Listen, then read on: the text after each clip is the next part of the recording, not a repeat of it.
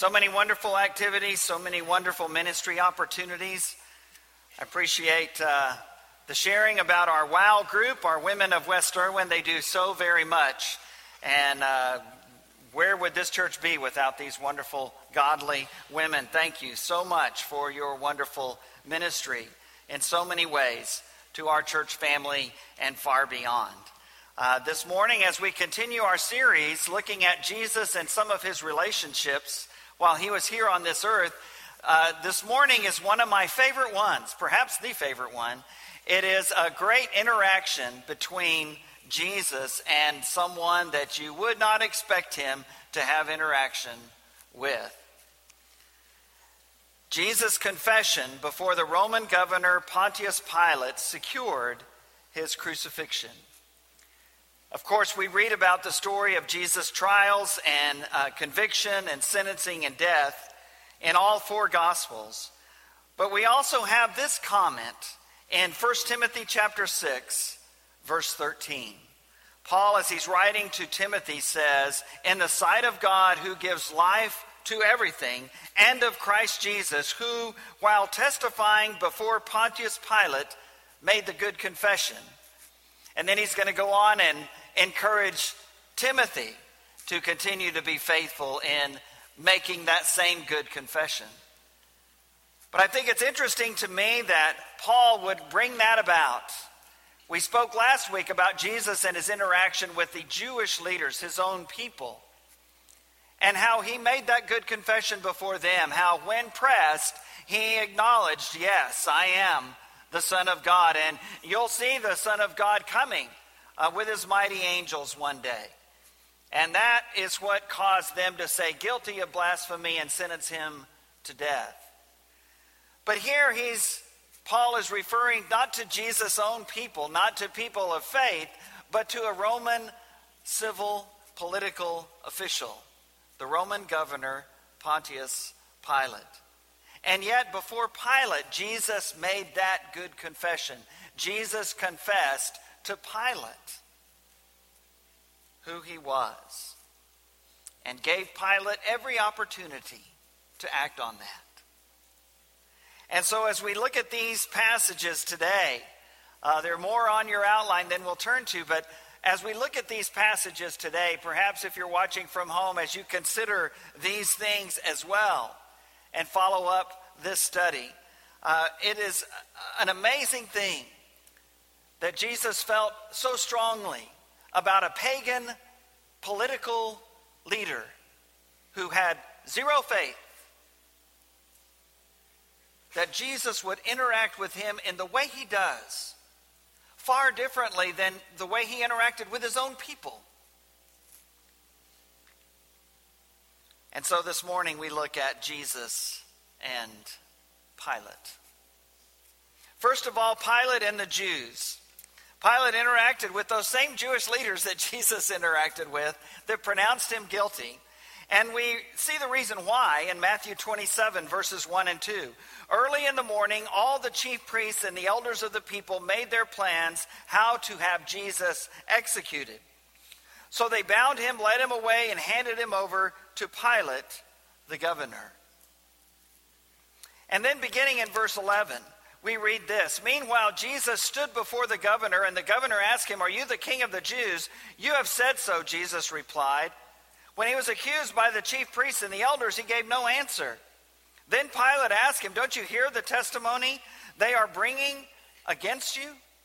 But Jesus made no reply, not even to a single charge, to the great amazement of the governor. Now, it was the governor's custom at the festival to release a prisoner chosen by the crowd. At that time, they had a well known prisoner whose name was Barabbas, Jesus Barabbas. So when the crowd had gathered, Pilate asked them, Which one do you want me to release to you, Jesus Barabbas or Jesus who is called the Messiah? For he knew it was out of self interest that they had handed Jesus over to him. While Pilate was sitting on the judge's seat, his wife sent him this message Don't have anything to do with that innocent man, for I have suffered a great deal today in a dream because of him. But the chief priests and the elders persuaded the crowd to ask for Barabbas and to have Jesus ex- executed. Which of the two do you want me to release to you? asked the governor. Barabbas, they answered. What shall I do then with Jesus, who is called the Messiah? Pilate asked. They all answered, Crucify him. Why? What crime has he committed? Asked Pilate. But they all shouted all the louder, Crucify him! When Pilate saw that he was getting nowhere, but that instead an uproar was starting, verse 24, he took water and washed his hands in front of the crowd. I am innocent of this man's blood, he said. It is your responsibility. All the people answered, His blood is on us and on our children. Then he released Barabbas to them, but he had Jesus flogged and handed him over to be crucified. In the verses that follow, the soldiers and staff that were under Pilate's authority continued the punishing wounds laid upon Jesus, the emotional wounds laid upon Jesus. And then Matthew continues on with the story of his crucifixion and, the, and burial in the rest of the chapter. Once they had decided they wanted him killed, they took him to Pilate. And what we know is that the reason they took him to Pilate instead of just taking him outside of the city and killing him themselves because they didn't want just to kill him. They wanted to humiliate him in the worst possible way, and they wanted him to hurt for a long time before he died. And because the Roman government refused to allow any group other than the Roman government themselves to have someone crucified, they had to take him to Pilate the Roman governor. And as we read these words, one of the things that amazes me more than anything else is that it was this civil, pagan, Roman politician who saw what was going on and tried to stop it. Didn't try hard enough, but he tried to stop it. And he confronted the Jewish leaders about it because he knew. He knew what was happening here. It wasn't the rulers of faith, the people of faith, who were trying to get Jesus released, but it was the Roman governor, Pilate. He washes his hands publicly and says, I'm innocent of this man's blood. And they all say, of course, well, we'll take that guilt. Sure. This mob rule was out of control. But what we do know is that Pilate could make some kind of symbolic gesture that he was innocent, but he was not. He had the authority to release him. It wouldn't have been the first time he upset the Jewish leaders. And this time his cause would have been justified to save an innocent man's life. but he refused to act. And we'll see why when we get to John's gospel account of this. In John chapter 19, Jesus is pronounced dead. And as, as John reports it, it's kind of interesting, and we'll see this a couple times this morning Pilate's reactions and responses in all of this. There are a few things that surprise him. And in John 19, beginning in verse 31, we read these words Now it was the day of preparation, and the next day was to be a special Sabbath. Because the Jewish leaders did not want the bodies left on the crosses during the Sabbath, they asked Pilate to have the legs broken and the bodies taken down. The soldiers therefore came and broke the legs of the first man who had been crucified with Jesus, and then those of the other. But when they came to Jesus and found that he was already dead, they did not break his legs. Instead, one of the soldiers pierced Jesus' side with a spear, bringing a sudden flow of blood and water. John goes on to talk about how it it's something that he never forgot. And how it was the fulfillment again of Scripture. But it's interesting that these Jewish leaders, these faith leaders, they were so concerned about the bodies leaving, being left up when the Sabbath was about to happen, when the Passover was still going on. They wanted the bodies taken down. Amazing what they were concerned with. Just as when Judas comes back to them and throws the money to them and says, I, I can't take this because of their wonderful Christ, or, uh, Jewish faith conviction. They said, Well, we can't, we can't use this money for just anything because that would be against God's will. So let's just buy a cemetery with it. And yet they could pronounce guilt upon Jesus and make sure that he died in the worst possible way. Pilate interacts with the Jewish leaders, but then Pilate interacts with Jesus. And so next we see Pilate and Jesus. And this interaction between them, and we get a little taste of it in the other Gospels, but in John, it's especially poignant. We read about his conviction and crucifixion starting in John 18, verse 28. Then the Jewish leaders took Jesus from Caiaphas to the palace of the Roman governor. By now it was early morning, and to avoid ceremonial uncleanness, they did not enter the palace because they wanted to be able to eat the Passover. So Pilate came out to them. oh, we don't want to be ceremonially unclean. That would be horrible. Let's kill an innocent man out of our own insecurity and jealousy and fear. But God forbid that we become unclean by going inside this pagan governor's mansion. So Pilate came out to them, verse 29, and asked, What charges are you bringing against this man? If he were not a criminal, they replied, we would not have handed him over to you. Pilate said, Take him yourselves and judge him by your own law. But we have no right to execute anyone, they objected. This took place to fulfill what Jesus had said about the kind of death he was about to die. And so that's why they take him to Pilate. They wanted him crucified. They wanted him nailed to a cross. They wanted him subjected to the absolute greatest amount of physical and emotional pain and humiliation that was in effect in their day. And that was it. But to do that, they had to get Pilate to sign off on it. Verse 33 Pilate then went back inside the palace, summoned Jesus, and asked him, Are you the king of the Jews? Is that your own idea, Jesus asked, or did others talk to you about me? So he's already gone farther with Pilate in his discussion during this trial than he did with the Jewish leaders. Is that your own idea, Jesus asked, or did others talk to you about me? Verse 35 Am I a Jew? Pilate replied. Your own people and chief priests handed you over to me. What is it you have done? Jesus said, My kingdom is not of this world. Pilate had asked him, Are you a king? My kingdom is not of this world. If it were, my servants would fight to prevent my arrest by the Jewish leaders. But now my kingdom is from another place. Again, Jesus shares more with this Roman governor than he did with the Jewish leaders. My kingdom is not of this world. If it were, we wouldn't be having this discussion right now. Because I could easily take over this world.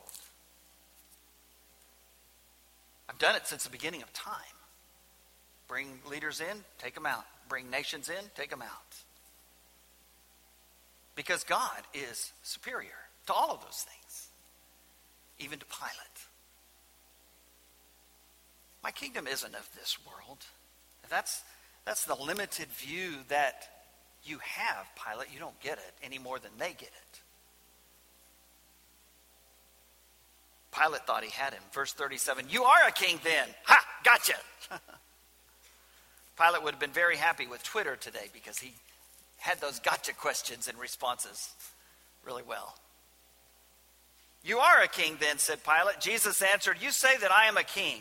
In fact, the reason I was born and came into the world is to testify to the truth. Everyone on the side of truth listens to me. And that's where Jesus got Pilate. Because now we're talking about a term and a concept that is rolling around in Pontius Pilate's head that he kind of vaguely remembers the truth. But it's been so long since he had lived according to that that he didn't even know what it was anymore.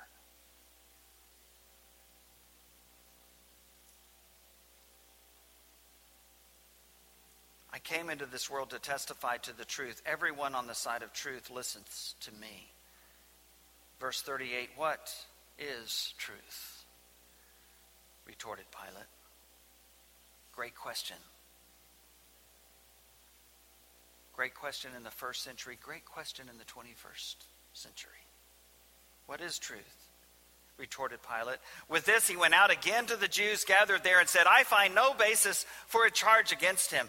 But it is your custom for me to release to you one prisoner at the time of the Passover. Do you want me to release the king of the Jews? Pilate thought, here's my way out. This is, this is my escape hatch. I don't have to pronounce him innocent to release him and save his life. We have this tradition, this practice where somebody is released during this Passover weekend every year. Let's let it be Jesus. And that way they don't look bad, I don't look bad, and Jesus lives. He thought this is a great idea. But he underestimated the hate and the jealousy and the insecurity that these Jewish leaders had about Jesus. They shouted back, verse 40, No, not him. Give us Barabbas. Now, Barabbas had taken part in an uprising. And we hear from the other gospel writers that it wasn't just insurrection, it wasn't just an uprising, it was murder. He was a murderer. Chapter 19. Then Pilate took Jesus and had him flogged, a very painful, horrible punishment in itself. The soldiers twisted together a crown of thorns and put it on his head. They clothed him in a purple robe and went up to him again and again, saying, Hail, King of the Jews! And they slapped him in the face. Why? Because this is what they did, this, is how they acted. Once more, verse 4 Pilate came out and said to the Jews gathered there, Look, I am bringing him out to you to let you know that I find no basis for a charge against him. When Jesus came out wearing the crown of thorns and the purple robe, Pilate said to them, Here is the man. Pilate says, on the one hand, I, I can't find anything to convict him of, but I have accepted your guilty charge. I have beaten him. I have had him flogged. I have let my soldiers have their way with him. And now I'm bringing him out to you with this mocking royal outfit on already bleeding immensely from the floggings and the crown of thorns. Here is the man. Verse 6 As soon as the chief priests and their officials saw him, they shouted, Crucify! Crucify! But Pilate answered, You take him and crucify him. As for me, I find no basis for a charge against him. The Jewish leaders insisted, We have a law, and according to that law, he must die because he claimed to be the Son of God uh oh. now it's more than just he claimed to be a king, he claimed to be the Son of God. And that makes Pilate even more nervous. And he's thinking about that, and he's thinking about the message he got from his wife, and he knows in his heart this man is innocent, and he knows in his mind why they did all of this.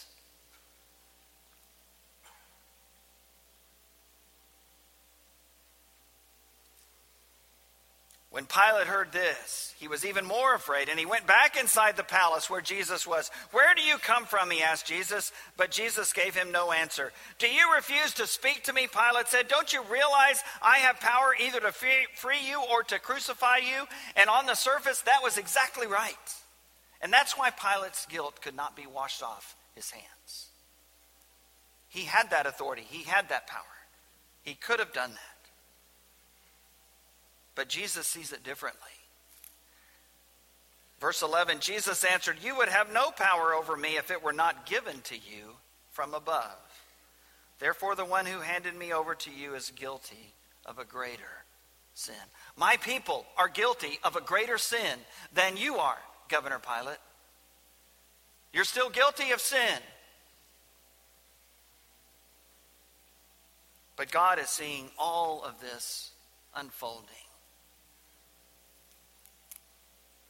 And it is his ultimate will to use us, whether we choose to be obedient or disobedient, whether we choose to trust him or trust in something else. From then on, verse 12, Pilate tried to set Jesus free, but the Jewish leaders kept shouting, If you let this man go, you are no friend of Caesar. Anyone who claims to be a king opposes Caesar. And that was that. We'll come back to this, but now Pilate is hearing the answer to his question. Okay, Pilate, what do you think is truth? When Pilate heard that, that this could come back against him, he brought Jesus out and sat down on the judge's seat at a place known as the stone pavement, pavement, which in Aramaic is Gabbatha. It was the day of preparation of the Passover. It was about noon. Here is your king, Pilate said to the Jews. One more chance. But they shouted, Take him away! Take him away! Crucify him! Shall I crucify your king? Pilate asked. We have no king but Caesar, the chief priests answered. They were guilty of blasphemy. They were guilty of idolatry. Why? Because they were worshiping something as God that was not God. They had put a political authority over the throne of God. We have no king but Caesar, the chief priest answered. Finally, Pilate handed him over to them to be crucified. John doesn't tell us, only Luke 23 tells us that he heard he was from Herod's jurisdiction, so he tried to get Herod in on the deal, and Jesus doesn't respond at all to Herod, even talks to him less than the Jewish leaders. And in Mark 15 is one of the passages that we read about his burial. And, and when Joseph comes to Pilate and asks for the body. Pilate, according to Mark 15, is surprised that he's already dead, and he has to confirm it from the centurion. And they're the ones that had gone ready to break his legs, but had already seen him dead, so they poked, stabbed him with a spear. And out came blood and water. In John 19, we know that it's Nicodemus that joins Joseph, and as we said before, both members of the Sanhedrin. Finally, in Matthew chapter 27, one last interaction, and that is Jesus uh, is the Pilate is approached and said hey, by the Jewish leaders, look, this this guy claimed he was going to rise from the dead, and if that happens, it is worse than before. So Pilate gives them permission in Matthew 27 to put the seal of the emperor over the stone and to post an extra guard. And so let's come back to Pilate and the truth. Pilate and the truth. In John 18, that interaction. My kingdom is not of this world, verse 36. If it were, my servants would fight to prevent my arrest by the Jewish leaders, but now my kingdom is from another place. You are a king, then, said Pilate. Jesus answered, You say that I'm a king. In fact, the reason I was born and came into this world is to testify to the truth. And in the midst of everything else that's going on, Jesus calls on this Roman governor to consider the truth, the ultimate truth. Everyone on the side of truth listens to me. What is truth? Pilate asks. And I think he asked that because he no longer knew.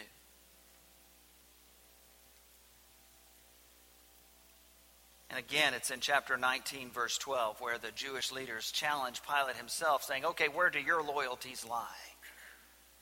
With God or with Caesar? Our loyalties lie with Caesar. How about you? Are you going to let this guy who claims to be a king go? Not going to look good on you when it goes, gets back to Rome. That's when Pilate goes to his judgment seat and pronounces guilt sentences to crucifixion. Well, let's ask about the answer to Pilate's question what is truth as we close today? The answer to Pilate's question is Jesus. That's truth. Not just the truth, but truth. What is truth? It's Jesus. Truth was standing right in front of him. Truth was standing right in front of the Jewish leaders and the crowd. But they couldn't see it. They couldn't see it. They were so caught up in this world that they couldn't see truth standing right in front of them. The only truth that will last, the only truth that can save, the only truth that is eternal. The answer to Pilate's question, what is truth? Jesus. It is his presence, as John says, beginning his gospel in chapter 1. Jesus came full of grace and truth. The law came through Moses, grace and truth came through Jesus Christ. It's in his word. In John 8, verses 31 and 32, Jesus says, If you hold to my teaching, then you're truly my disciples, and you shall know the truth, and the truth will make you free. And as he prays in John 17, verse 17, he prays, Sanctify them through the truth. Your word is truth. A common joy in the truth of God's word. And it is seen in himself very clearly.